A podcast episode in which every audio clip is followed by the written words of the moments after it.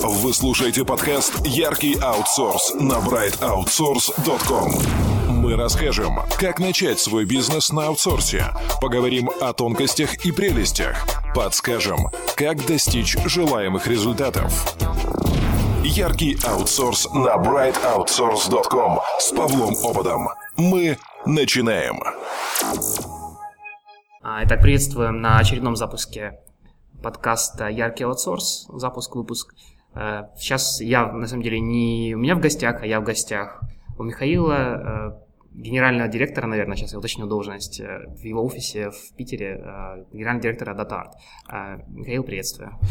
Добрый день всем, добрый день, Павел, очень приятно видеть в нашем питерском офисе. И должность моя называется General Manager. В компании я отвечаю за организационное развитие, компании и за развитие компании на рынках труда, то есть за открытие новых офисов, за то, чтобы мы были привлекательны, за то, чтобы разработчикам было у нас работать хорошо. А в DataArt нет э, одного генерального, самого главного директора, ни в России, ни в Украине есть множество разнообразного начальства. Э, мы обходимся без самого главного начальника, в общем, уже лет 15, и, и, и, и нет повода что-то менять. То есть такая демократия в Дайтарте? Ну, я бы это назвал э, скорее э, тщательно культивируемой эдхократией, когда э, на самом деле тот, кому больше всех нужно, тот берет флаг в руки и начинает лидировать какое-то направление, какую-то зону ответственности и всякое такое. При этом это позволяет бороться со скукой. Большинство топ-менеджмента работает в компании 10-15 лет, уже это, естественно, очень надоедает. Поэтому, если не менять зону ответственности, если не менять э, способ делать вещи, то с тоски можно э, потерять мотивацию. Поэтому мы периодически двигаемся всегда внутри компании. А, Михаил, а, ну, получается, ты со, со, соучредитель или собственник тоже частично, да? И как у вас ну, это да, делится? Я, ну, э, у нас э, основатель компании – и главный акционер по сей день э, Женя Голланд, он всегда любил делиться и э, тщательно пытался делиться со всеми, э, с разным успехом, потому что еще и брать не особо хотели. Я, например, всегда с неким скепсисом относился к, к тому, чтобы становиться партнером, потому что считал, что это помешает мне быть профессиональным менеджером. А мне хотелось быть профессиональным менеджером, и мне не хотелось иметь лишних интересов, лишней какой-то мотивации. Но э, по мере Э, прохождения лет э, в голове оно все выстраивается в какие-то более сбалансированные схемы. Сейчас в DataArt э, там, человек 30-40 являются акционерами компании. Все так размыто таким ровным спектром. Есть у нас и институциональные инвесторы, и остались в компании работают и ключевые американские шейхолдеры, и много менеджмента стало владеть акциями. Сейчас мы запускаем я надеюсь, э, в Новый год произойдет анонс. Будем делать новую попытку сделать программу э, «Как делиться акциями с сотрудниками». То есть мы делали это уже два раза, признали наш опыт старый неуспешным, потому что были сделаны какие-то ошибки существенные. Сейчас мы пытаемся сделать очередную попытку. Mm-hmm. То есть мы не сдаемся. Смотри, если э, говорить вот про акции и вообще про структуру а я бы назвать, она Data Data Art, потому что, да. оказывается, я с Михаилом обсудил, это оба Легитимно. названия имеют, имеют место, быть, право да. быть, да.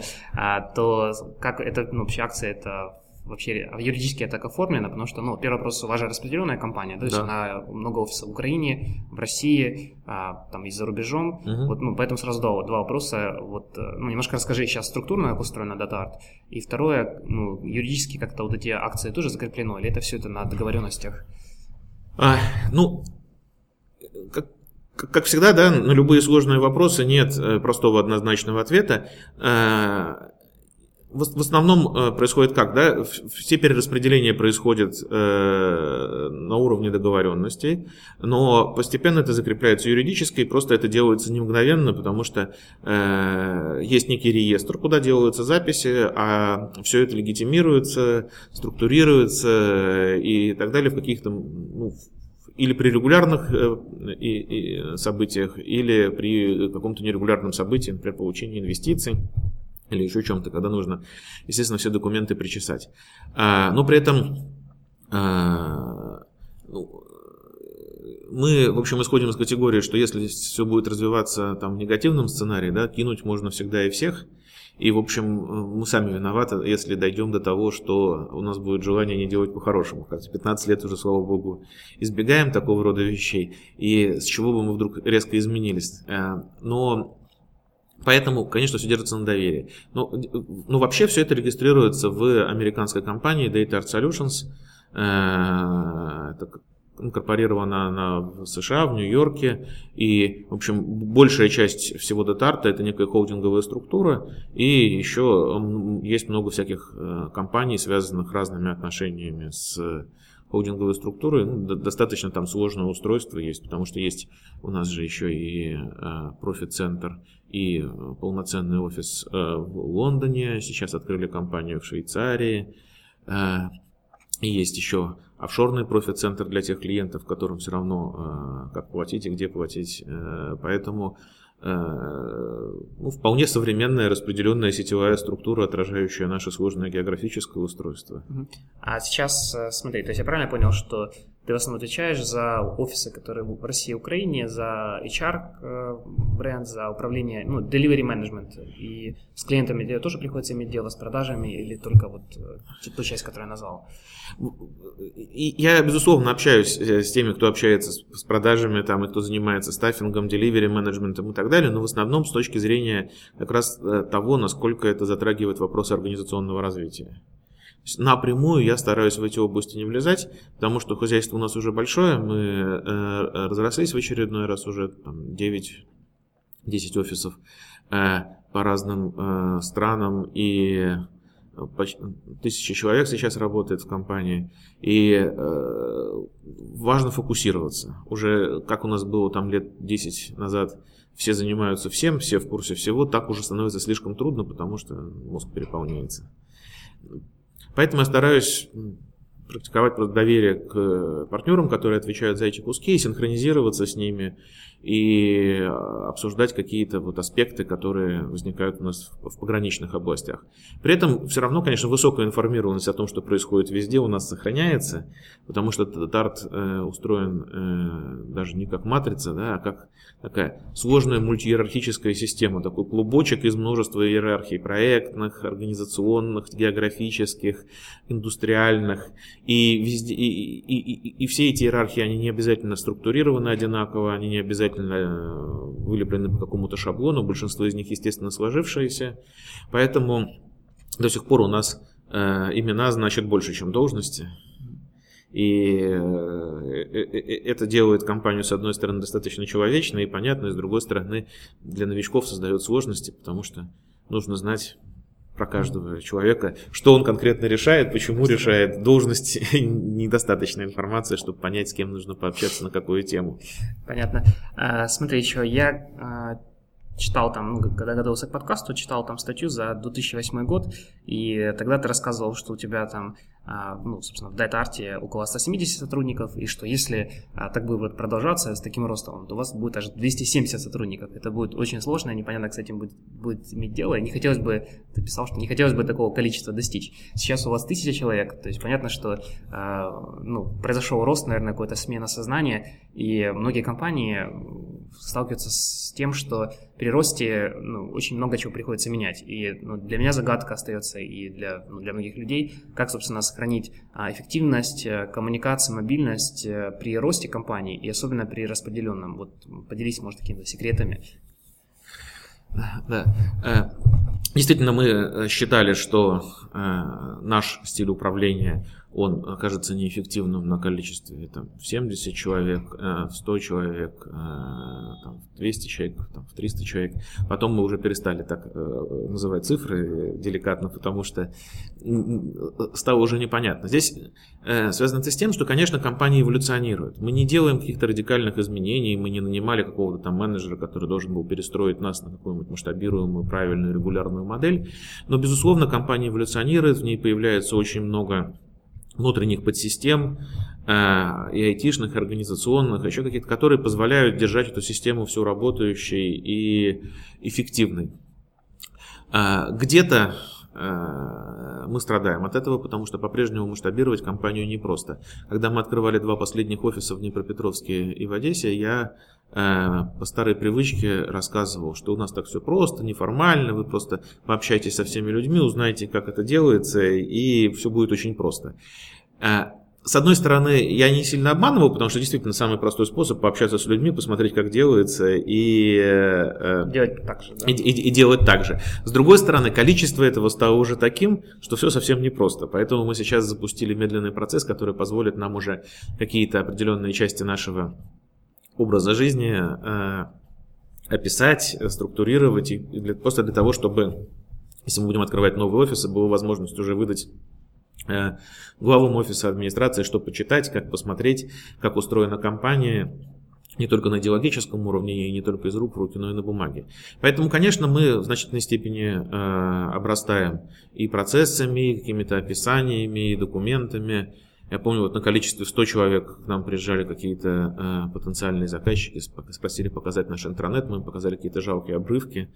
А сейчас это уже огромная какая-то сборище всякой информации, наши вики корпоративная, в которой там, масса полезной информации, шерипоинтовский портал, где сложено огромное количество документов там, и много-много-много еще э, всяких э, инструментов, связанных с работой различных подразделений. Э, и э,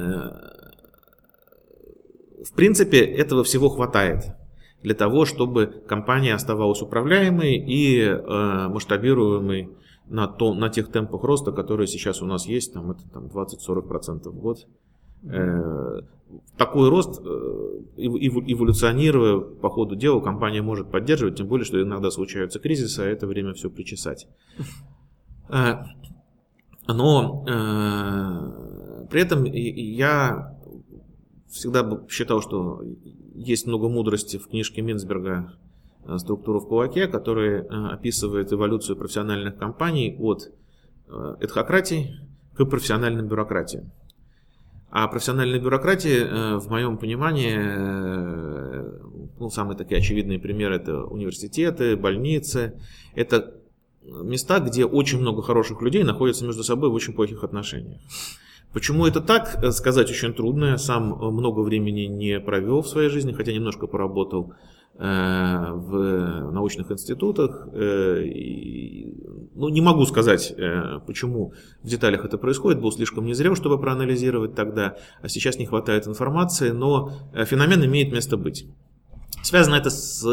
Э, эволюция такая связана с тем, что если в начале на этхократии э, компания мобилизует ресурсы, все друг другу помогают, и ключевой механизм, который действует, механизм координации, называется mutual adjustments, то есть взаимные подстройки. А у профессиональной бюрократии это standardization of skills. То есть э, э, это как раз те самые синьоры, медлы, там все прописано, все сделано. Но вот какой-то уровень бардака в компании, какой-то уровень неформальности, он волей-неволей заставляет вот эти mutual adjustments работать. А это то, что делает людей людьми, то, что заставляет нам относиться друг к другу по-человечески, иметь дело не с должностями, а со структурами. А, Михаил, а с, э, то есть, ну, ты переводишь на тому, что ну, очень многое зависит, естественно, на личных отношениях. И вот ты когда рассказывал, как открывались офисы, вот у вас там задавали вопросы на конференции, в том числе, ты рассказывал, что они открывались не потому, что, ну вот, хотя вот ты вроде были стратегии, вот отличный рынок, давайте туда заходите, рынок труда, то сейчас это в том числе и, ну, как большинство офисов открылись на личных отношениях, да, то есть был какой-то знакомый или как-то там, и на вот на этом человеке все, все открылось. То есть правильно я понимаю, что вот э, это, ну, э, конкретные личные отношения и конкретные люди э, это залог э, вашей компании успеха, успеха, да, успеха в том, что все это может структура работать и действовать на расстоянии. И если это так, то второй вопрос, э, ну, нет ли тогда страха, что действительно на, на этом все зависит? То есть зависит не от структуры, получается, а от конкретных людей. Да, спасибо за э, чудесный вопрос. Эм, во-первых, Э, есть ну, действительно, за открытием каждого из наших офисов стоит история личных отношений. Это не значит, что каждая история личных отношений ведет к открытию офиса. Э, мы научились уже оценивать рынки труда, оценивать, э, где у нас получится хорошую историю сделать, а где это будет слишком трудно и не стоит пытаться. Но, тем не менее, история личных отношений, она просто позволяет дать лучший результат в силу там, некого злобного хака э, при э, найме новых сотрудников, при присоединении новых партнеров в компании. Потому что мы, когда мы видим человека и умудрились с ним посотрудничать уже там год-другой, прежде чем э, взять его в компанию, взять на какую-то важную роль, то мы э, не, не, не делаем ошибок в области не профессиональных скиллов, а софт-скиллов человека. Мы его хорошо знаем, мы, мы, мы всеми фибрами души чувствуем, что это наш человек, что он есть то, что нам нужно. Когда нанимаешь человека с рынка, то проще всего оценить его э, hard skills, э, знания, умения, навыки, то, что он говорит. А каков он в деле, получается почувствовать уже существенно позднее. И часто еще реагируешь на какие-то первые внешние нарочитые проявления, которые не всегда адекватны тому, что есть э, внутри человека. Поэтому, когда есть возможность взять в компанию кого-то, с кем уже удалось установить отношения, это просто, просто удобнее, это просто эффективнее.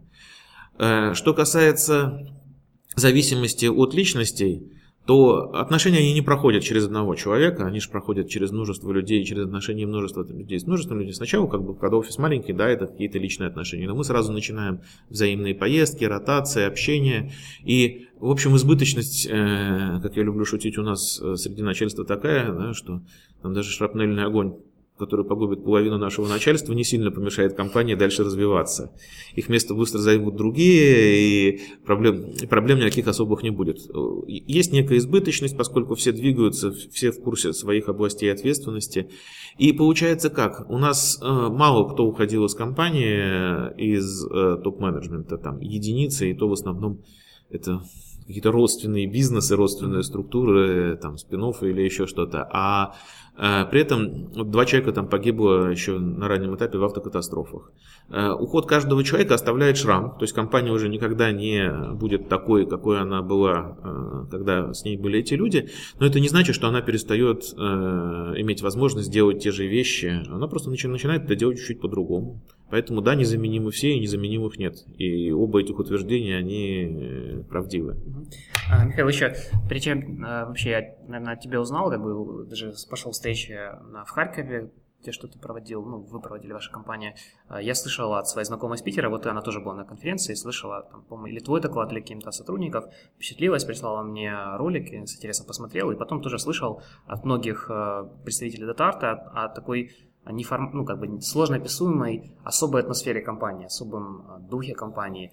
А, можешь ли об этом чуть об этом рассказать? И возможно ли это писать словами? И чем это ну, может... А, можно ли это сказать, что это чем отличается от таких же похожих IT-компаний? Вот осо- особый дух. Ну, на твой взгляд, конечно, субъективно. Да. Ну, опять-таки, да, для кого какой это дух особый, и компания большая, она проявляется э, разными своими э, сторонами Э, в разных ситуациях. Я могу сказать, что, э, наверное, за все годы существования Детарт мы сохранили одно. У нас э, действительно практически нет барьера между руководством и сотрудниками компании любых уровней, кроме как в мозгах самих сотрудников.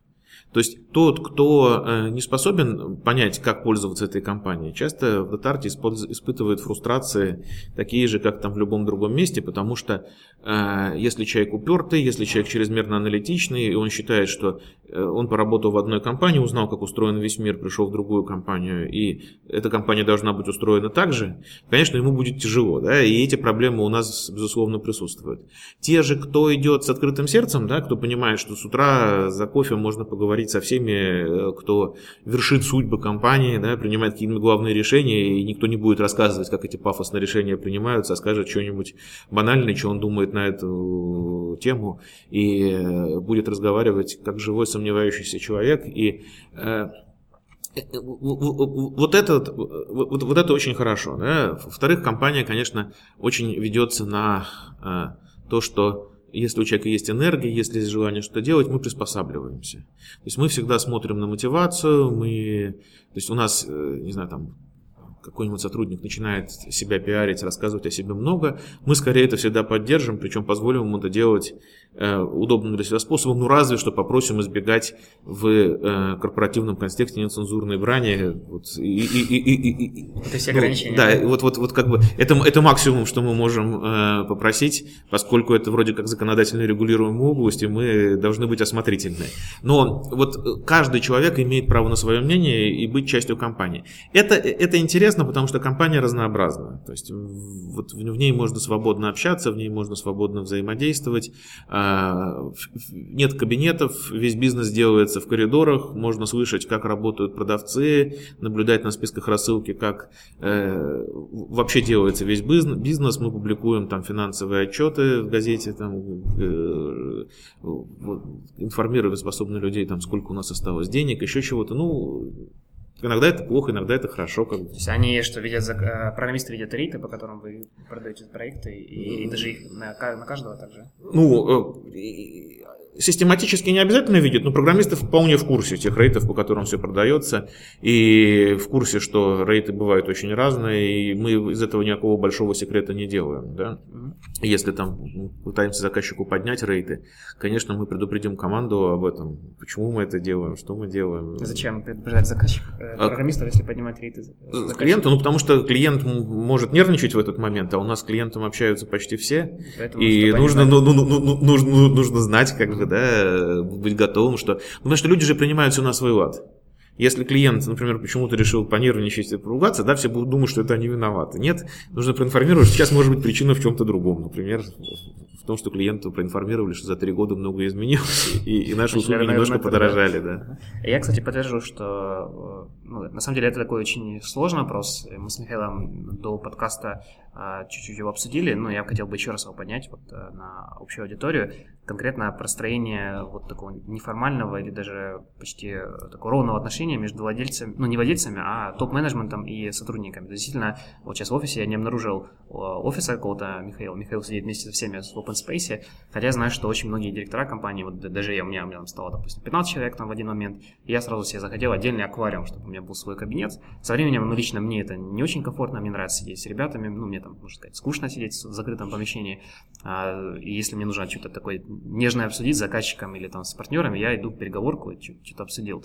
Вот, но э, еще раз подниму вопрос, э, собственно, не было ли у тебя проблем из-за этого с сотрудниками или из-за такого отношения? Потому что, ну, классический пример, когда говорят, что вот э, ты пошел с человеком вместе там, вечером э, попраздновал чего-то, погулял, и на следующее утро он уже тебя не воспринимает как руководителя, и на, на твои, э, скажем так, ну, приказы или, ну, это слово такое, жесткое войти, нельзя, нельзя говорить приказы, это наша такая атмосфера более демократическая, ну, на, скажем, на твои задачи, которые ты ставишь, он может отнестись с такой, с, с иронией и даже что-то отшутиться. Ну, это как пример, но вот такое, такое близкое э, отношение, не мешает ли это конкретной работе? И, ну, прокомментируй, были ли такие кейсы у тебя похожие? Да. И как вы решаете?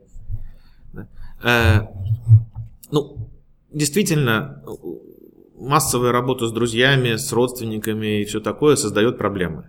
И у нас просто не было иного выбора, поскольку у нас масса народу в компании переженилась, масса э, привели своих друзей, родственников и все такое, то э, у нас не было выбора, кроме как научиться эти проблемы решать. Когда научился решать эти проблемы, с ними можно жить, а с другой стороны у тебя появляются какие-то преимущества э, за счет этого. Это становится удобно.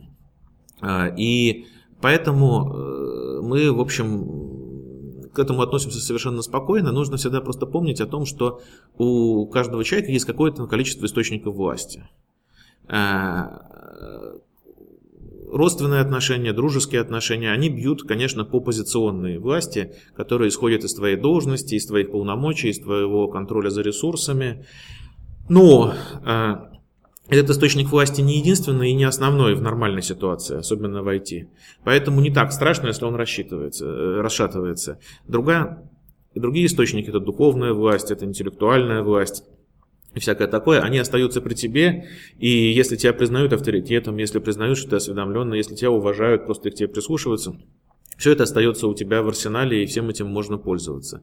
Ну, и, и, я вот даже рассказывал на презентациях, что на самом деле самый большой источник власти, о котором вообще мало кто думает, это э, внутреннее спокойствие и любовь к людям. То есть, если ты э, реально никогда не горячишься, ведешь себя всегда вдумчиво, пытаешься войти в любое положение вещей и спокойно там везде все рассудить, то к тебе будут приходить как островку спокойствия в решении самых странных проблем. А если ты вообще любишь людей, то люди начинают любить тебя и уважать в ответ. Э, и эти источники власти, они гораздо мощнее, чем любая там должностная власть или еще какая-то. Поэтому э, в общем, так или иначе, да, люди вырабатывают у себя другие механизмы, и эти механизмы, они гораздо эффективнее, особенно в нашей переплетенной структуре, где иногда кто-то кому-то бывает подчиненным, кто-то начальником. Иногда нужны всякие приемы, да. Вот э, идея, которую я, я использую, она держится на простом тезисе, что у тебя есть профессиональные навыки менеджерские, иногда их можно привносить в личную жизнь и в семейную жизнь, а не наоборот. Это, это, э, э, это хорошее правило для того, чтобы становилось проще. Например... Э, объясни, что значит не наоборот. Ну, не надо тащить личные отношения в работу, это не, не, не, не очень правильная идея. Если я на тебя обиделся там по каким-то личным поводам, э, я должен найти способ на работе, как тебе мстю, мстющую организовать. Нужно Хорошо, пон... а, а наоборот как? А наоборот, это простая вещь. Обо всем можно поговорить, все можно обсудить, все можно структурировать. Э, собственно, я э, э, э, э рассказывал, что мы когда с супругой, э, а супруга Юлия Завелейская, она когда-то возглавляла службу поддержки в Майуру, и когда Майуру уехал в Москву, осталась в Дейтарте менеджером проектов, и уже потом существенно мы поженились поженились. И а, когда мы едем домой, сейчас она возглавляет HR, э, PR на рынках труда, это находится в моей зоне ответственности. И мы хотим о чем-то поговорить на эту тему, то я обычно э, уточняю, вот нужно ли просто поделиться, хочется, или нужно что-то сделать. То есть у нас э, сейчас производственный разговор или семейный. Ну, в зависимости от этого легко выбрать стратегию, что нужно делать. Это совершенно нормальное явление, да, потом, в общем, оно, оно, а, а, уже и потребность что-то уточнять пропадает, потому что оно ритуализуется, становится понятно, где какие разговоры, когда уместны, и можно понять, когда о чем идет речь. Но пытаться сразу э, включить один или другой режим, не спросив, э, ведет как раз ко всяким сложностям, потому что если кто-то хотел поделиться своим раздражением по поводу коллеги, зачастую это естественный процесс, как себя успокоить. Это совсем не значит, что призываешь кого-то там кары небесные спустить на коллегу за то, что он плохой или еще что-то. И вот а, а перепутка в этом контексте, она может э, давать неприятные последствия, из-за чего многие решают, да ладно, все, запретим работу с друзьями, запретим работу с семьями. Это способ, как избежать сложностей, да? но сложно, сложно не значит плохо со сложностями можно жить. Ну, я подтвержу, что у меня такие похожие ситуации. У меня также девушка, она менеджер, мне подотчетный. И такие же ситуации у нас бывают, что, допустим, у нее какие-то сложности в ее проектах, которые являются, естественно, и мои проекты, как владельца компании. Но вот она тоже ко мне приходит, говорит, что, ну, начинает что-то рассказывать, а я понимаю, что у меня сейчас настолько а, голова забита более важными проектами, чем то, что она сейчас мне рассказывает. В итоге это часто выходят некие личные такие обиды, которые приходится потом улаживать. Но иногда я замечаю за собой, что ты приносишь свои какие-то а, практики, например, переговоров, а, которые ты выразил в бизнесе, в, собственно, в все, ну, такие личные отношения в данном случае. И мне кажется, тут э, может быть опасность, что, например, я там есть такое правило переговор, как переговоров, ничего не отдавать, если ты не получаешь взамен, да, то есть нужно uh-huh. что-то получить, чтобы не приучать человека получать. Здесь тоже там Паша, иди выноси мусор, а тогда ты мне приготовь э, а, не знаю, суп, например. И такие, такие, такие, такие практики, они а, воспринимаются в штыки, как это торговля в личных отношениях. То есть, наверное, стоит, стоит все-таки ограничить применение менеджер практиках э, и переговоров э, в ну, личных ну, отношениях. Ну, просто здесь как раз вопрос. Э, это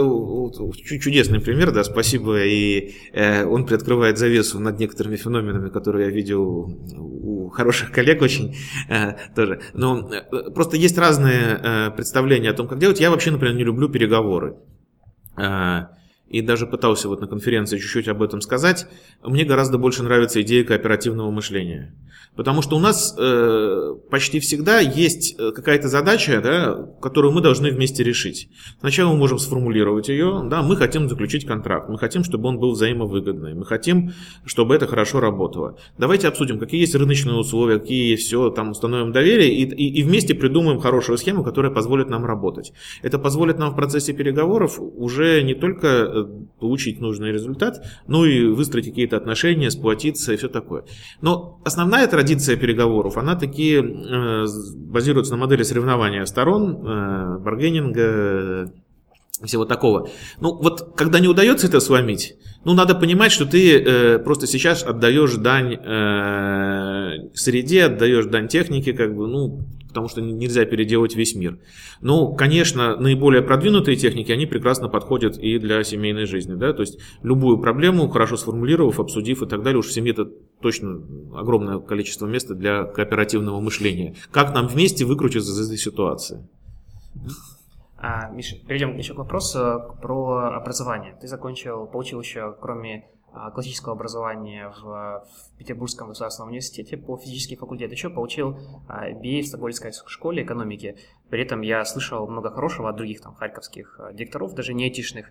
Вот расскажи, ну, вот насколько ну, э, эти академические знания ты реально применяешь э, в, там, в бизнесе, то, то, что ты делаешь, и ну, вообще, что-то, зачем туда пошел и что тебе дало? Ну, пошел я очень интересно. Пошел я от скуки в основном, потому что я уже касался этой темы, если долго работаешь в какой-то компании, то становится скучно. Ну, для того, чтобы освежить что-то, нужно или изменить свой контекст, или изменить что-то в компании. Но поскольку компанию не будешь же вечно менять, замучаешь ее ради, сво... ради своих нужд, да, то проще всего поделать что-нибудь с собой. Обучение, оно очень хорошо работает. Я сначала поучился на э, модуле по брендингу, потом я закончил по стратегическому маркетингу MBA, как раз в связи с тем, что меньше всего я в компании занимался, собственно, маркетингом и продажами, и у меня была идея, что для гармонизации моего менеджерского опыта мне нужно об этом хотя бы поучиться. Ну, не могу сказать, что вот эта цель, э, она была достигнута, и вообще это скорее было рационализацией, чем действительно рациональным решением, потому что я так и остался теоретиком в области продаж и всего прочего, и постоянно подозреваю, что, наверное, я раздражаю какими-нибудь своими сентенциями тем, кто занимается этим практически. Вот.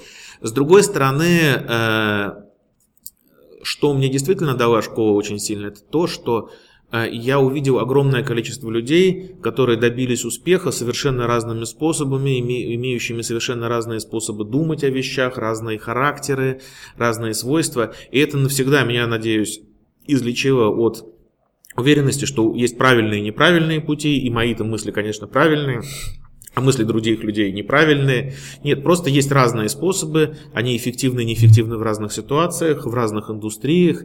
И э, это было, конечно, очень интересно, и это научило принимать мир в многообразии. Что... Ты говоришь про, извини, про своих одногруппников. Я говорю про своих одногруппников, потому что все это были весьма успешные люди, которые так или иначе смогли, в общем, неплохо заплатить за свое обучение э, и э, тратить на это время, и силы, и все прочее. И они были из самых разных компаний, э, там, начиная там, от табачной промышленности, автомобильной промышленности, кончая и IT, и а, там, телекоммуникационными компаниями, всякое такое. Но было это все вместе очень интересно и очень приятно на самом деле. Поэтому я считаю это главной пользой. Во-вторых, э, такие э, обучения на MBA, почему сейчас э, и коллеги тоже продолжают учиться, оно лечит от неких комплексов, от того, что ты не знаешь чего-то такого страшно важного, чему научили всех остальных обученных менеджеров. И тебе все это тоже рассказывают, все это объясняют. Другой вопрос, что поначалу пытаешься фетишизировать эти знания, то есть считаешь, что там тебе рассказали самое важное, нет, потом выясняется, что нет. Еще есть много всякого другого знания, которое говорит совсем совсем другое, что то знать, говорить тебе то знание, которое получил ты. Но если нужно там как-то что-то авторитетно под, поддержать, то получается хорошо. Еще есть какие-то вот общие места, но это уже на самом деле уходит от бизнес-школ к индустрии.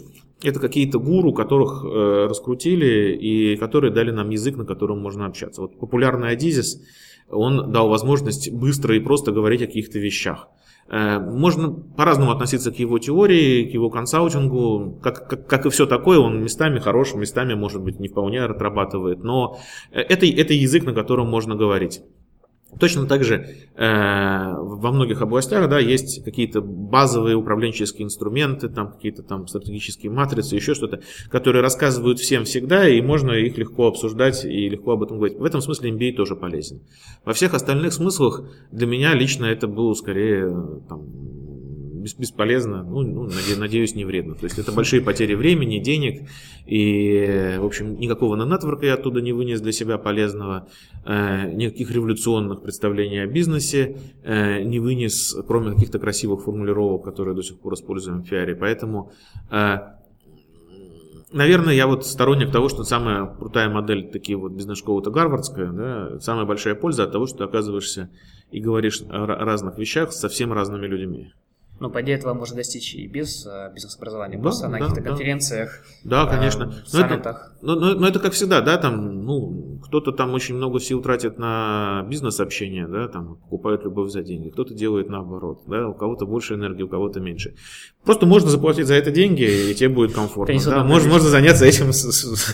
А смотри, еще, Михаил, в, в я так понимаю, там то ли тема диплома, то ли чего-то там проскочила о том, что э, была тема, на которой работала, конкретно применение маркетинга в, в, HR, HR, ну, в HR, да? да. И на последней конференции, э, ну, которая Outsource People, на которой, собственно, мы с тобой там более ну, познакомились близко, да, э, ты рассказывал о том, что вот вы сейчас думаете о, о том, как применять эти инструменты маркетинга в HR. Собственно, вот два вопроса, вот чем, о чем, ну, в чем суть твоей работы и почему думаете, почему не применяете? Ну, во-первых, конечно, э, э, применяем, значит. Э, суть работы была в том, что я предлагал заменить концепцию Human Resources Management на маркетинг.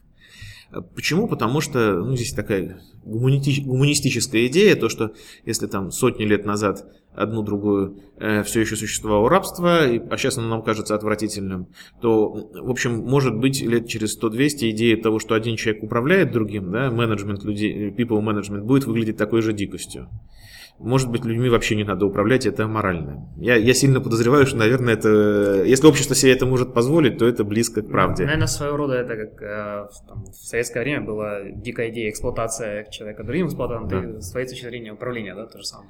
Ну да, да, да. То есть, э, ну, что, что значит управляем? Да, мы, в общем, в демократическом обществе свободны, мы заключаем взаимные контракты, явные и неявные, в рамках их действуем. Все, чего мы хотим делать, это добровольно принятые на себя обязательства. Но войти это почти так. Собственно, э, из-за этого и показалось, что поскольку люди свободны, люди там профессионалы подобны бизнесам, они обладают своими навыками, знаниями, умениями, и компания арендует у них средства производства. Да? Компания на самом деле типичная аутсорсинговая или девелоперская, она маленьким количеством активов владеет, ну, может быть, патентами какими-то, может быть, еще чем-то, потому что компьютеры там, и помещения, и мебель не стоят почти ничего. Основные средства производства у людей, и, соответственно, и отношения такие выстраиваются. И поэтому, собственно, отношения маркетинговые, да, мы должны предложить свой товар, и мы должны найти свой сегмент пользователей этого товара, наши рабочие места, это то, те вещи, которые э, покупают э, сотрудники у компаний. И сотрудники должны быть свободны в этом выборе и так далее. Вот. Ну, это, в общем, э, хорошая идея, из нее есть много разных следствий и много разных организационных идей. Например, там многие наши политики о том, какую зарплату платить сотрудникам, они основаны именно на рассуждениях о соответствии зарплаты рыночному положению и обоснованию того, почему меньше и больше платить плохо. Всякое такое. Но а, Такие э, мы избегали э, классических маркетинговых манипулятивных коммуникаций, потому что мы считали, что мы действительно похожи как на B2B, да, мы не то, что человека заманили, посадили, и а дальше все, все идет само. Нам нужно устанавливать долгосрочные партнерские отношения, поэтому человек должен осознанно идти в компанию. Но вот, э, как всегда, как любая идеальная вещь, она показывает, что для нас-то, да, это, это выглядит естественно. Но большинство людей редко меняют работу и не являются профессиональными потребителями в смысле потребления рабочих мест. Соответственно, э, рекрутеры, СЛЗ и так далее выполняют некую работу не всегда деструктивную. С одной стороны, мы избегали любого хантинга всегда и любых таких заходов, потому что считали, что рекрутер не может ни манипулировать, не смущать человека, не сбивать его с толку, потому что рекрутер играет в некую игру, как любой продавец на самом деле, и его цель продавать, и он будет плохо, если он не будет пытаться заманить всех, кого, с кем он вступил в какие-то отношения. А это, ну, типа, не очень хорошо, потому что человек себе работал, работал, приносил пользу, был всем доволен. А тут к нему влезли в мозги и сделали его недовольным, переживающим, смущающимся и так далее. Мы не хотели причинять этот вред. Ну, наверное, на хантинг прямой мы, наверное, так и не решимся по вот этим самым причинам. Но идея более агрессивно э, коммуницировать и заманивать людей к себе на рынок, да, какими-то массовыми коммуникациями, более, более проактивно влезать в голову людей, может быть, мы и решимся. Михаил, на практике это нечто больше, чем просто там Facebook-группа, а, что там еще у нас есть? Блог. А, вот, что это может быть более агрессивный маркетинг? Это, это, это, это, это все каналы коммуникации. Да? Вопрос, что говорить через эти места, какие устраивать э, вокруг этого танцы с бубнами, какие месседжи посылать. Все, детали в этом. Да? Ну, это, это, это, это спор вокруг того же, да, э, как можно нарисовать бизнес и правомочно ли это. Да? Можно, вот можем ли мы, например, заманить людей к нам на какой-то очень интересный проект, понимая, что после этого проекта они попадут на какие-то проекты, которые им достанут останутся. Вот э, мы старались всю жизнь э, действовать, э, исходя из честного сообщения, что ты идешь в компанию, ты идешь не на проект, поэтому вот, вот наш портфель, ты представь себе примерно что, но ты идешь к нам, как бы, да, выбирай компанию, не выбирай проект. Но сейчас в связи с тем, что появляются проекты очень интересные, большие, растущие, мы иногда запускаем вот какие-то э, брендед компании, э, с, в которых заманиваем конкретно под какой-то проект. То есть сейчас э, с Warner Music Group э, у нас такой проект запустился, э, где очень продвинутый, очень интересный технологический проект делается, и мы зовем прямо в него, потому что ну, грех, грех не использовать такую возможность. Есть еще э, интересный там проект, который пытаемся запустить именно с Python, с Python в Воронеже и с тем, чтобы развить там рынок, потому что сами по себе ребята с нашей точки зрения недостаточно мигрируют на новые технологии типа Ruby, Python и так далее. Ну, э, вот, вот сейчас стали решаться. Может быть, мы будем увеличивать масштабы такой активности. Но это простой пример того, о чем идет речь. То есть, э, о чем можно умолчать, где можно расставить акценты, э, где можно, может быть, приукрасить э, положение вещей в коммуникациях, чтобы простимулировать человека задуматься, присмотреться к тебе и так далее. Поскольку он все равно, взрослый человек, и делает свой выбор, то здесь больших моральных последствий из этого нет. Это вот тонкости наших внутренних переживаний и рефлексии. Я знаю, что большинство компаний этот вопрос вообще на повестке не стоят. Да? Если нужно делать бизнес, нужно находить людей, какие нафиг вообще переживания переживания могут быть.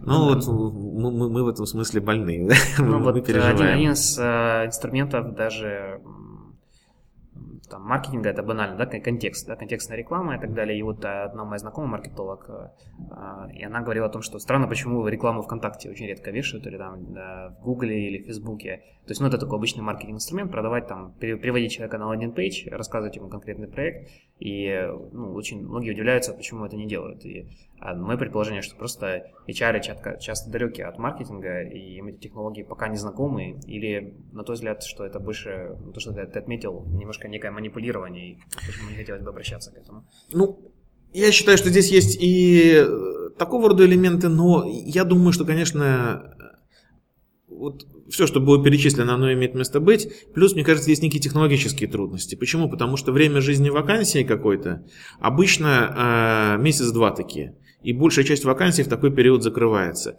Разгон какой-то эдворцевской компании, прием резюме, закрытие ее, обработка всего этого, оно уже недели две-три срока съест. К тому моменту традиционные методы уже, может быть, приведут нужных кандидатов, плюс э, стоимость самих эдворцев, плюс э, там вот умение эти лендинг-пейджи делать качественные, всякое такое. Это это, это сложно, да, вот э, все компании это активно используют э, в продажах, то есть нельзя сказать, что у компании нет технологии на это, мы это активно используем.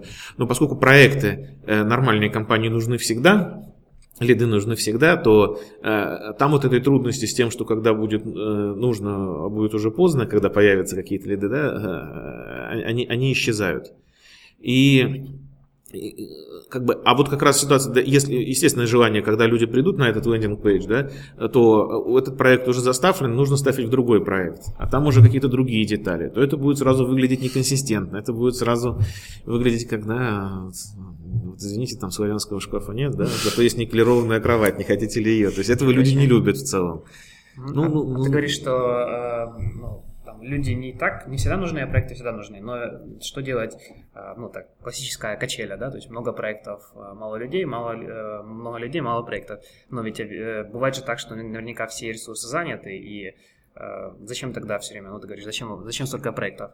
И, ну, собственно, нужно, мы знали комментарии получить, а второе, ну, тоже это связано с этим вопросом, мы с тобой обсуждали до подкаста, но сейчас бы хотелось еще раз обсудить а, ваш опыт а, субконтракта, субконтракта, может, ты это имел в виду? Да, да, да.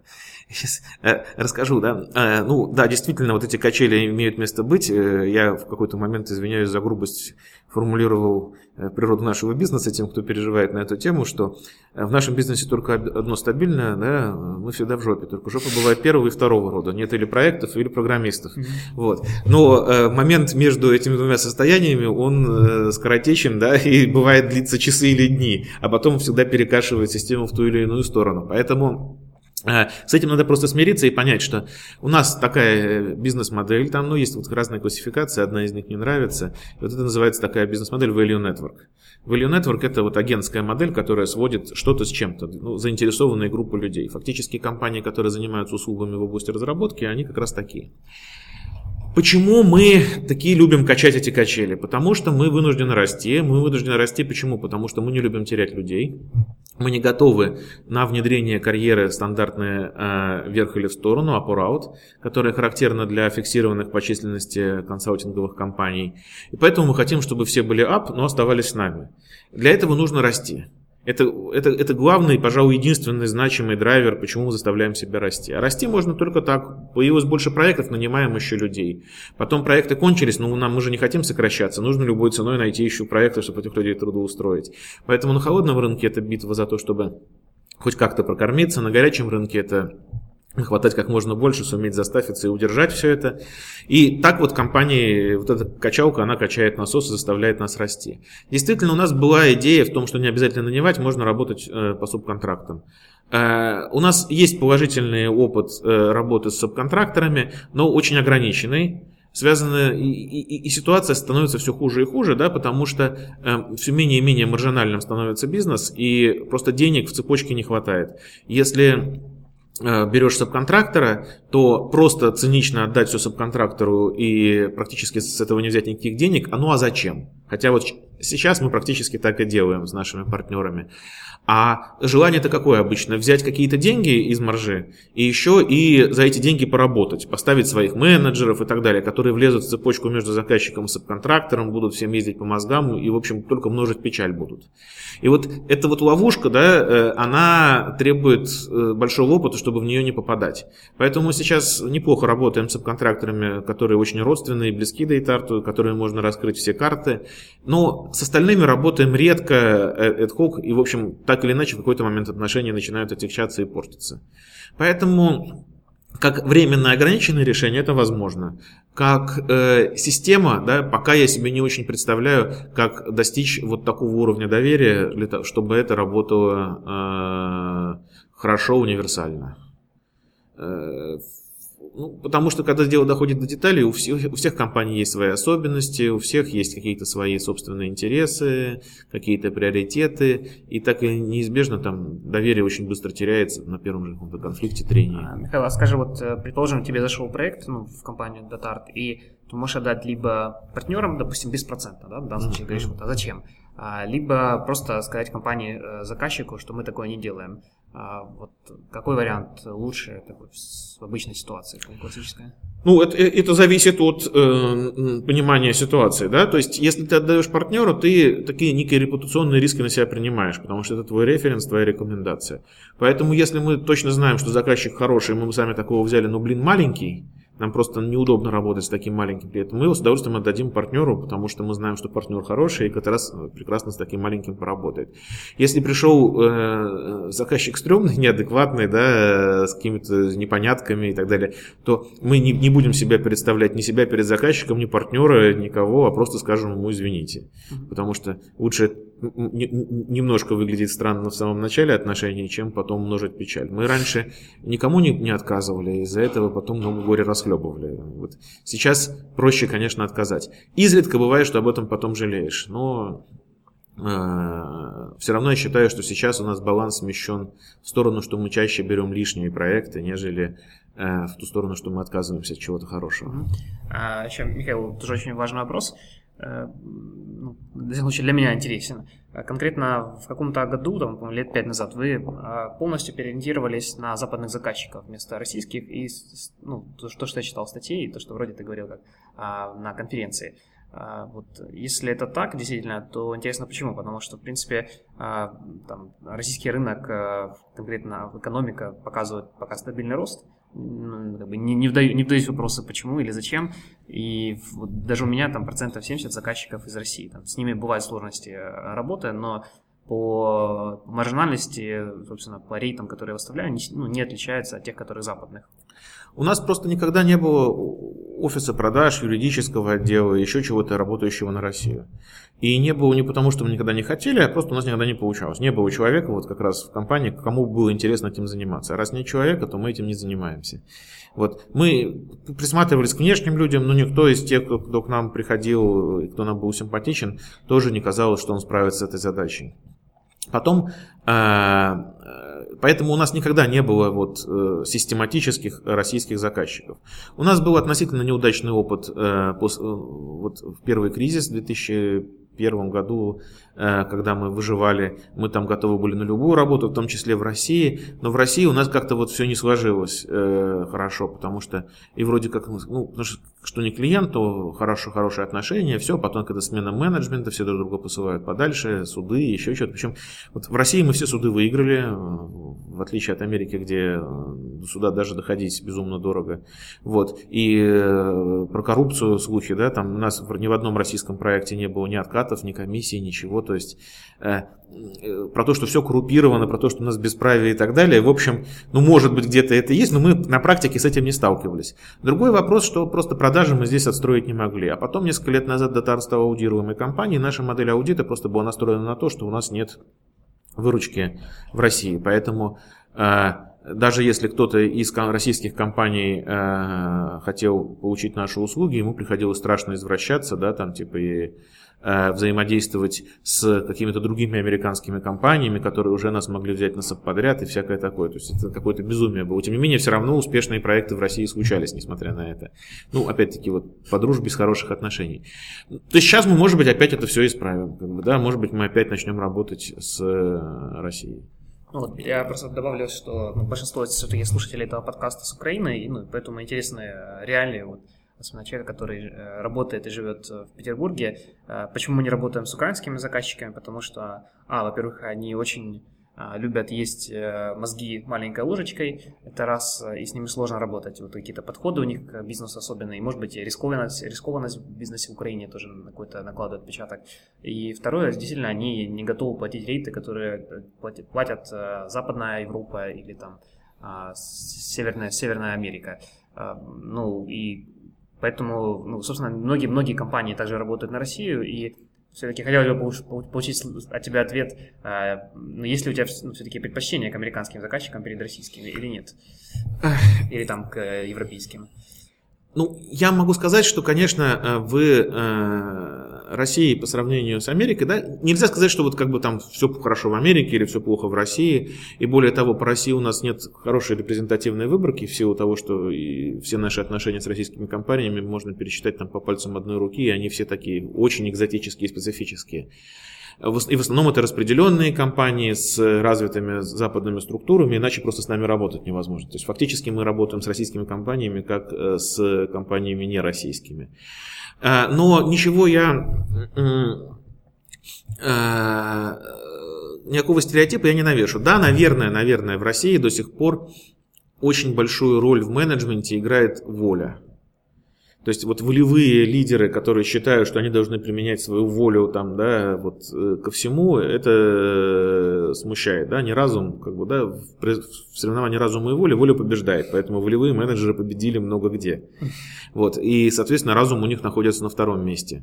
Это, это вызывает проблемы. Вторая, второй источник проблем заключается как уже справедливо говорилось, в том, что иногда могут посадить какого-нибудь э, менеджера, который мало зарабатывает и который видит своей целью отъесть э, у тебя какую-то часть бюджета, чтобы ты не расслаблялся и всякое такое. Но это тоже бывает. Но вот на сегодняшнем уровне, да, э, главное не попадать в зависимость такого рода заказчиками. Цивилизованность растет, люди накапливают опыт, со всеми можно обо всем разговаривать, договариваться. Я не могу сказать, что вот у нас есть какие-то конкретные э, факты, которые бы говорили, что с Россией работать намного хуже, чем с Западом. Сейчас, если мы вот легально там сделаем структуру, что мы сможем это делать официально и нормально, мы попробуем снова работать с Россией. Но продавать ли в России, это вот большой-большой вопрос. Потому что, конечно, покупательская сила во многом в руках э, у больших э, корпораций с жесткими бизнес-традициями, еще чего-то как раз то, что и эти как раз корпорации часто создают э, там дурную славу рынку вообще. Вот. Ну вот э, э, здесь э, ну, нужно очень-очень вдумчиво. Если продавать, то очень четко понимая, какого рода клиентам. Вот Сергей Бережной, который выступал на конференции, он как раз сформулировал какие-то критерии, как ему кажется, можно выбирать компании. Они, мне кажется, скорее немножко умозрительные, нежели действительно работающие, но сам подход, он исключительно верен. Нужно понять, с какого рода клиентами можно работать, и тогда эти клиенты будут ни разу не хуже, чем западные. И, и, и самое главное, вот еще раз хочу хочу сказать, что э, очень много бизнесу, большому количеству бизнеса нужны реальные э, результаты, нужна реальная работа, а совсем не распилы, не откаты, не все прочее. Вот, и, и, и эта ситуация очень сплачивает. А мне кажется, дурная репутация, она как раз во многом завязана с тем, что начальство чего-то пилит с начальством заказчиков, до программистов докатываются остатки, да, и, и вообще их работа смысла не имеет, и вот а, и это наступает апофеоз бессмыслицы. Но я надеюсь, что постепенно зона это будет сокращаться и сокращаться. А, вообще расскажи про вообще, мне интересна структура конкретно питерского IT-рынка и вообще а, вот российского. Для украинцев это интересно понимание, то есть вообще, то есть, у меня сложилось впечатление, что в России практически отсутствует э, офшорное программирование, да, то есть в основном все заказы, айтишники работают на внутренний, внутренний рынок. Ну и вот Датарт мне видится к исключениям. Ну, это я могу судить по, по, не знаю, по информационному анализу, то, что я делал. Вот, ну, если можешь, расскажи, чем занимаются разработчики программистов э, конкретно в Петербурге и вообще в России. Вот, ну, по рынок ты, наверное, лучше понимаешь. Ну, имеется в виду рынок труда, я понимаю, да. Рынок труда и, да. и даже бизнес. Да. бизнес да. Я могу сказать, что вот из интересного рынок труда в Петербурге, вообще в России, ну, точнее, не вообще в России, а в Петербурге, Москве, Новосибирске, э, вот, по крайней мере, в этих местах, он формировался под существенным влиянием э, западных компаний, и Петербург здесь, наверное, был на первом месте. У нас открылось очень много, то, что сейчас называется captive centers, да, это филиалов западных компаний, которые здесь стали строить свои разработки. У нас это были Intel, Sun, Motorola, там всякое такое, и они принесли совсем другую культуру, они принесли цивилизованные методы, которые очень быстро переняли местные офшорщики и стали использовать. Я могу сказать, что э, э, объем индустрии э, офшорной разработки, наверное, в России сопоставим сейчас с Украиной. Он был чуть больше, чем в Украине. Сейчас Украина догнала. Я думаю, перегонит в ближайшее время, потому что в Украине э, IT это реально привилегированный класс и разработчики. В России действительно есть масса различных вещей, за которые платят. Да, там труба на, на месте находится, и все, что из нее истекает, перерабатывается экономикой национальной. Поэтому много есть мест, куда можно приложить свои усилия. И э, действительно есть большой внутренний спрос на IT, поэтому я могу сказать, что сейчас, наверное, в IT-подразделениях компаний условия, наверное, даже чуть получше, чем в офшорных компаниях. Платят чуть побольше, э, соцпакеты, может быть, не хуже, а в каких-то аспектах могут быть и получше, и всякое такое. Но условия труда потяжелее, потому что в, в главный драйвер, почему люди работают в аутсорсинговых компаниях, потому что аутсорсинговые компании построены вокруг инженеров. Там инженеров любят, понимают, что они самые главные, облизывают там и всякое такое. У них там чувство свое. В большинстве компаний, если ты работаешь в IT-подразделении компании, или даже ты работаешь внедренцем и так далее. Ну, в общем, ты не находишься где-то на вершине трофической цепочки. Э, считается, что ты какой-то инопланетянин с какими-то извращенными представлениями, еще что-то. Не всегда тебя оценят, не всегда тебя уважают. Э, на определенном уровне просветленности это легко исправить, но таким уровнем просветленности обладают далеко не все. И поэтому, конечно, чуть-чуть приятнее, наверное, работать в офшорных компаниях чуть-чуть больше денег, наверное, в IT-отделах. Но это не радикально. То есть, в принципе, рынок есть рынок, и там больше, чем 30% разрыв, наверное, никогда не наблюдается. Сказать, что вот сейчас по соотношению цена-качество, да, программисты в Петербурге мы смотрим, те, кто приходит, наверное, вполне сопоставимы с тем, что имеет место быть в Украине, в Киеве, например. Все, все, все, примерно так же. Может быть, очень хорошая школа есть подготовки программистов вот, по, по Питеру. Да, поэтому мы это видим. Воронеж, да, он по уровню городского развития, по развитию экономики находится ближе к Украине. Э, город э, не очень развитый в смысле своей инфраструктуры, не очень много э, локальных работодателей есть хороших, поэтому Детарт там большой работодатель в Воронеже. Но эта ситуация, наверное, характерна для многих, могла бы быть вот, регионов России, но потихоньку она тоже меняется не в нашу пользу. Вот, э, потому что уже приходят, опять-таки, вот кэптив-центры больших компаний, которые нанимают под локальные проекты людей. Э, компании приходят российские? Не обязательно. Вот, например, в Воронеже традиционный наш конкурент теперь еще пришел T-Systems. Да? И смешно, T-Systems э, выглядит на рынке Воронежа новой интересной компанией, в отличие от Датарта, который там уже старый, традиционный, может быть, скучный, скучный работодатель. Да? То есть вот, много всяких нюансов происходит. Вот, но в целом, в целом, мы при приветствуем, в общем, конкуренцию везде, где мы есть, да, потому что она позволяет, дает людям выбор. Самое трудное, это вот было в 2008 году, например, да, в Харькове у нас вырос бенч, и очень быстро люди начали рассасываться, переходить в другие компании, офис подсдулся немножко. Потом мы из кризиса вышли э, и очень хорошо подросли, офис обратно надулся. Никаких проблем нет. А в Воронеже нужно реально было физически сокращать людей, и, и, и они не могли бы найти работу, если мы их сократим. То есть у нас социальная ответственность сразу прилагается и все прочее к, к, к работе.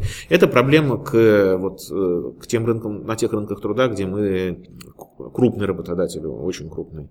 Это, ну, ну, так у нас только в Воронеже и в Херсоне. В остальных местах мы маленький работодатель, там Смотри, проще. Если вот как-то так провести общее ну, по впечатлениям, понятно, цифры у тебя, может, под рукой нету, но а, вот, количество процентов соотношения, условно, программистов, которые работают в офшорном программировании и которые работают на внутренний рынок и как подразделение. Это где-то 50 на 50. Ну, я думаю, я думаю, в России сейчас в офшорке работает треть, наверное, от айтишников. Треть, да, остальные Ну, я имею в виду от айтишников вообще, да. потому что э, у нас гораздо больше, э, конечно, сегмент вот всяких внедренцев, там, аналитиков, там, вот людей, которые работают в системных интеграторах, то есть кто они там, программисты, админы или еще, это, это другие отдельные позиции, которые занимаются IT-инфраструктурой.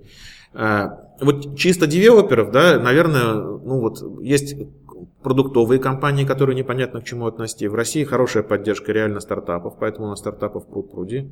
И, в общем, и капитал ребята находят, и, э, там, и всякие IT-парки создают, коворкинги создают очень активно, и реально хорошие условия делают. То есть в, в, в этом сегменте господдержка, в общем, работает э, зримо.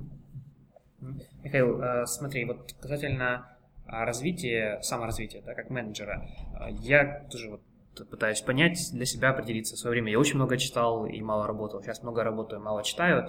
А, вот ты, как, получается, в данном случае руководитель звена там из тысячи человека, а, наверняка у тебя очень много задач, которые ты мог бы сделать, и даже иногда вечером ложишься с мыслью, как я много сделал, или наоборот, что, скорее всего, я много чего не сделал.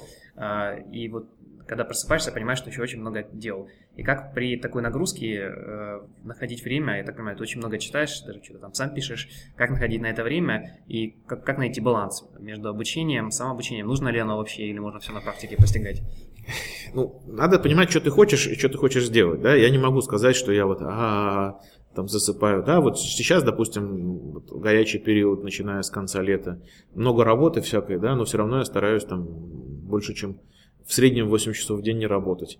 А, ведь когда ты занимаешься каким-то таким уже стратегическим уровнем решений, э, всякими изменениями в компании, то скорее важно не делать плохо, да, если не будешь делать ничего совсем, то в общем ничего страшного не произойдет.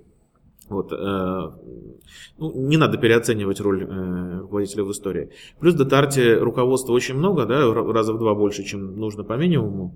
Вот из-за чего, может быть, у нас руководители не получают топовые зарплаты или еще что-нибудь, но оно и не надо. Зато я вот, например, вот, говорю, у меня коэффициент 2 к зарплате точно стоит в моем мозгу, э, потому что я могу ходить в отпуск с э, женой и ребенком во все каникулы школьные.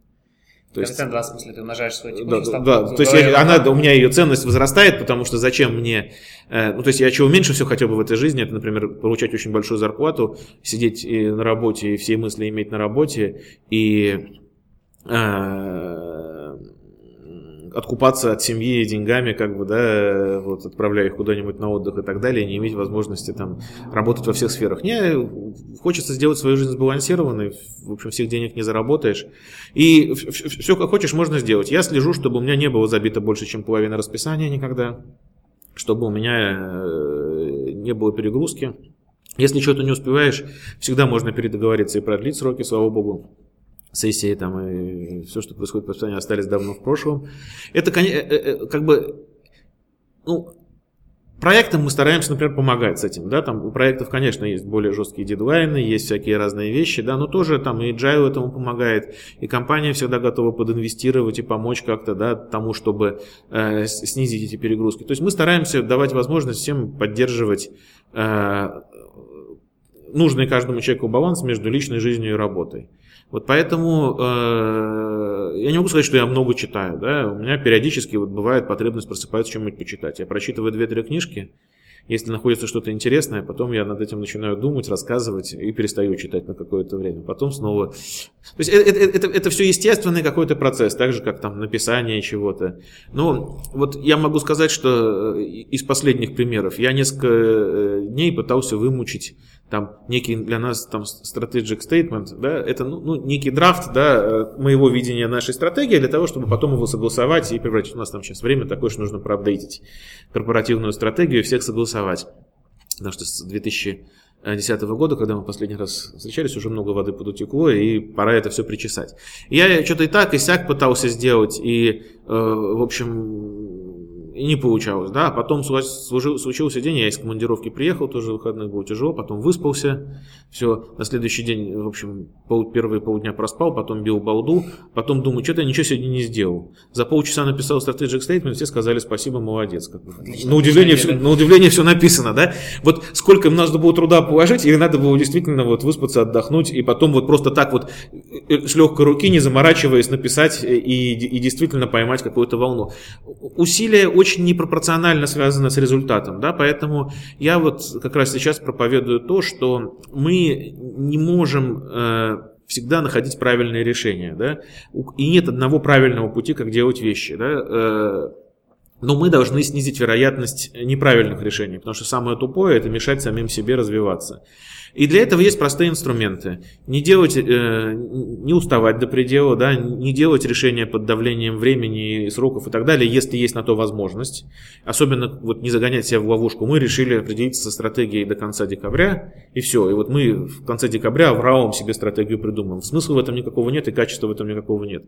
То есть ну, нужно делать вещи так, как нужно делать. Нужно делать их коллективно. Коллективное мышление очень уберегает от того, чтобы делать большие ошибки. Нужно учиться слышать друг друга. Для этого тоже нужно время и приятное состояние души. Вот. Э, при этом же выстраиваются отношения и так далее.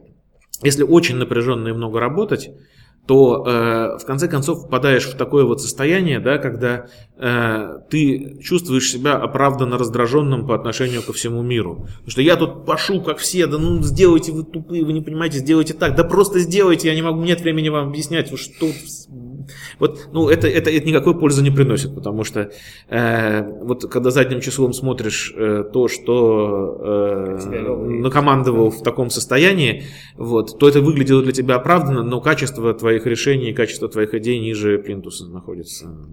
Поэтому не, не, не нужно переоценивать уровень загрузки разумных э, топ-менеджеров. Ага. Последняя тема, которую хотел затронуть, ага. она тоже для многих людей э, не последняя по важности, конкретно про порядок продаж, да, то есть ты заметил, что ты этим непосредственно не владеешь, но там в статьях я читал короткое описание, что э, вы, ну, не знаю, насколько продолжительная была статья, что вы, вы как-то пробовали открывать, находить э, там ансайт людей в, за рубежом, и, но в итоге перешли к модели с партнерства с другими компаниями, в том числе, что говорил, что есть компания в Лондоне, или какая-то в Лондоне компания Datart, которая не, не является, собственно, а, никак с вами не связана, просто она вас представляет. Вот расскажи про этот процесс. Ну, вот э, кончилось тем, что идея была неправильной. Угу. Э, компанию в Лондоне, которая нас представляла, мы купили в результате, потому что она чуть не обанкротилась.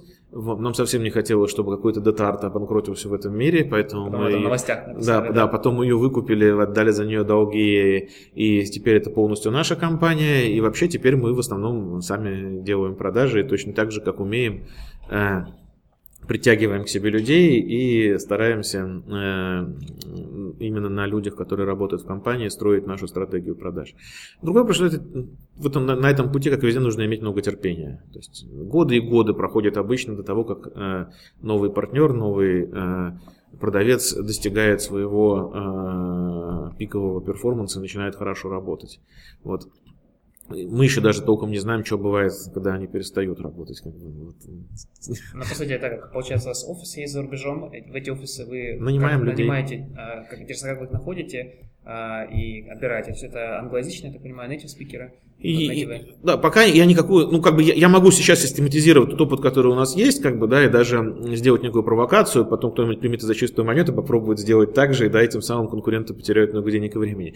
Мы пока не знаем четкого рецепта. По-разному было, да. В Лондоне набирали числом побольше, ценой подешевле, потому что когда открывались, нам нужно было развить какие-то активности. Те, с кем можно было договориться на разумные условия, со всеми договаривались, поэтому набрали много людей на разных контрактах непричесанных, как бы у всех свои условия, у всех свои отношения с компанией были и так далее. Потом эту стратегию уже изменили, ну, есть как бы вновь пришедшие, уже более профессиональные, сфокусированные люди. Вот, но уже с новыми контрактами, да, и они не понимают, почему те, кто на старых контрактах так себя неформально ведут. То есть вот всякие организационные сложности, они, безусловно, здесь э, возникают, и с этим нужно совсем работать, и вот как раз сейчас приходится разгребать. Как бы. В, э, частично мы нанимаем людей с рынка, Частично э, вызревают наши собственные э, коллеги, кого мы релацируем за рубеж, и кто начинает поддерживать продажи и всякое такое. То есть вот некий баланс этих двух источников э, неплохо работает. Сейчас, скорее всего, масштабирование продаж для нас будет таким же, как масштабирование всего у нас до этого через людей. Ну, по-другому у нас не получается. Видимо, в этом наш смысле, главный через скилл. Людей? Через нахождение людей и через а интеграцию как, в компанию. Как вы находите людей, которые будут продавать услуги офшорного программирования? То есть, ну, как, это уже с таким же опытом? Например, например через агентство. Угу. То есть, он, он, как, как он уже должен уметь опыт продавать именно в этой сфере? Ну, кто-то имеет опыт, кого-то мы можем научить. Опять-таки зависит. Ну, тот, кто имеет опыт, он обходится дороже. Тот, кто Э, кого мы беремся научить, он обходится дешевле, кто-то имеет в смежных сферах опыта и какой-нибудь профильный нетворк, да, кто-то, э, ну, плюс мы стараемся сейчас, э, ну, в общем тренде находимся делать продуктивизацию сервисов, чтобы иметь возможность более четко описать сервис, который мы делаем, для того, чтобы не то, что мир весь загнать под шаблон, мы понимаем, что все равно все будет кастомно в каждой ситуации, но чтобы продавец мог четко изложить что мы предлагаем рынку, как нас можно использовать и с меньшими искажениями. Это эффективнее, это позволяет сократить время на интеграцию продавцов. Сейчас мы тоже интегрируем в компанию лидеров индустриальных практик, тех, кто хорошо ориентируется в индустрии. Э, и ну, очень, очень надеемся, что все это будет хорошо работать. Но подводить итоги еще очень рано. Это вот э, тренд э, последних там пары-тройки лет, а учитывая масштаб длительности процессов, еще очень рано говорить, что мы открыли. Может быть, мы передумаем через какое-то время опять. А, и вот, собственно, последний уже вопрос, даже не, совсем относящийся к бизнесу. Вот, а, расскажи, вот, собственно, почему тебе ну, интересно тем, чем ты занимаешься, вот, что тебя мотивирует там, идти на работу, идти на работу с удовольствием, э, что тебе помешает, ну, помогает не, э, ну, не скучать на работе? Ну, э, как бы есть две вещи, да. Во-первых, э, ну, ну, вообще да, если опять на теоретические рамки, да, есть такое Маслоу, да, все пирамиду его знают, но к концу жизни он, в общем, сказал то, что было почти очевидно, что пирамида фигня, но идея в том, что есть у людей дефицитарные потребности и э, экзистенциальные. Экзистенциальные, они существуют всю жизнь. Дефицитарные очень остры, но быстро удовлетворяются. Экзистенциально меня двигает заниматься работой и оставаться в дейтарте то, что с моей точки зрения, это очень интересная компания с точки зрения организации, с точки зрения управления, с точки зрения именно того, как организация живет. Это очень органическая компания, очень органическая, которая таки, в общем, не выглядит ни по каким параметрам хуже, чем э, ладно скроенные компании механистические. Мы живем без единого лизера харизматического, который нас тянет вперед, да, вот как ездовые собаки, все впряглись, перераспределяем нагрузку, тянем компанию куда-то там вперед, не всегда согласованно, но зато толпой. Вот это, это, это само по себе довольно уникально. Я не знаю другой такой компании, такого размера, где бы у меня были хоть какие-то шансы посмотреть на все это. Поэтому мне это страшно любопытно. Во-вторых, как бы комфортно работать и так далее. Ну, бывает всегда э, вот э, всякие тараканы, э, связанные с э, когнитивным диссонансом и упущенными альтернативами. А вот как бы было интересно поработать в большой компании. А стою ли я чего-то на рынке труда и могу ли я сделать что-то большое в другой компании. Но для этого вот помогает всякое обучение, сходить на какую-то конференцию, посмотреть на людей, посмотреть на то, как устроен бизнес, быстро понять, что, в общем, нигде нет э, кисельных рек с молочными берегами, везде такие же люди, везде есть свои плюсы и минусы, и успокаиваешься. Вот бизнес-школа прекрасно помогает понять, насколько на самом деле мы в хорошем бизнесе работаем, насколько у нас приятная компания. Вот поэтому, э, поэтому все просто. А, а, а в основном, как бы, да, вот есть сезоны, сейчас работать ищет нас, да, а еще через какое-то время нужно будет опять придумывать работу. Э, хорошо, Михаил, тогда, может быть, uh последние пожелания тем людям, э, которые, возможно, начинают свою карьеру уже в плане, вернее, продолжают в виде топ-менеджмента, или те, которые хотят создать свои компании, или текущим владельцам компании, может, какие-то пожелания, общие советы, идеи, что хотелось бы добавить? Ну, я могу добавить только здесь очень Э, простую вещь, что нет э, каких-то истин, нет каких-то четких правил. Э, все, чего нужно, чтобы делать и преуспевать, да, делать вещи, это, во-первых, э, смотреть в окружающий мир открытыми глазами, видеть все, что нужно впитывать, подмечать. Сейчас такое время, что восприимчивость, она важнее, чем Э, ум, воля или еще что-то. Ну, нужно очень здорово держать нос по ветру. А плюс еще главное избегать каких-то грубых ошибок. А для того, чтобы избегать грубых ошибок, нужно иметь время подумать, и нужно иметь время пообщаться с людьми, иметь время посоветоваться. А, а дальше можно как угодно, дальше это вопрос самореализации. Все, спасибо. Спасибо большое, Павел. Было да. очень интересно пообщаться. Хорошо, до свидания. Этот и другие эпизоды подкаста «Яркий аутсорс» вы всегда можете послушать на brightoutsource.com podcast. Хотите вывести свой бизнес на максимальные показатели уже сегодня? Скачайте бесплатные книги и аудиокурсы на сайте brightoutsource.com free прямо сейчас.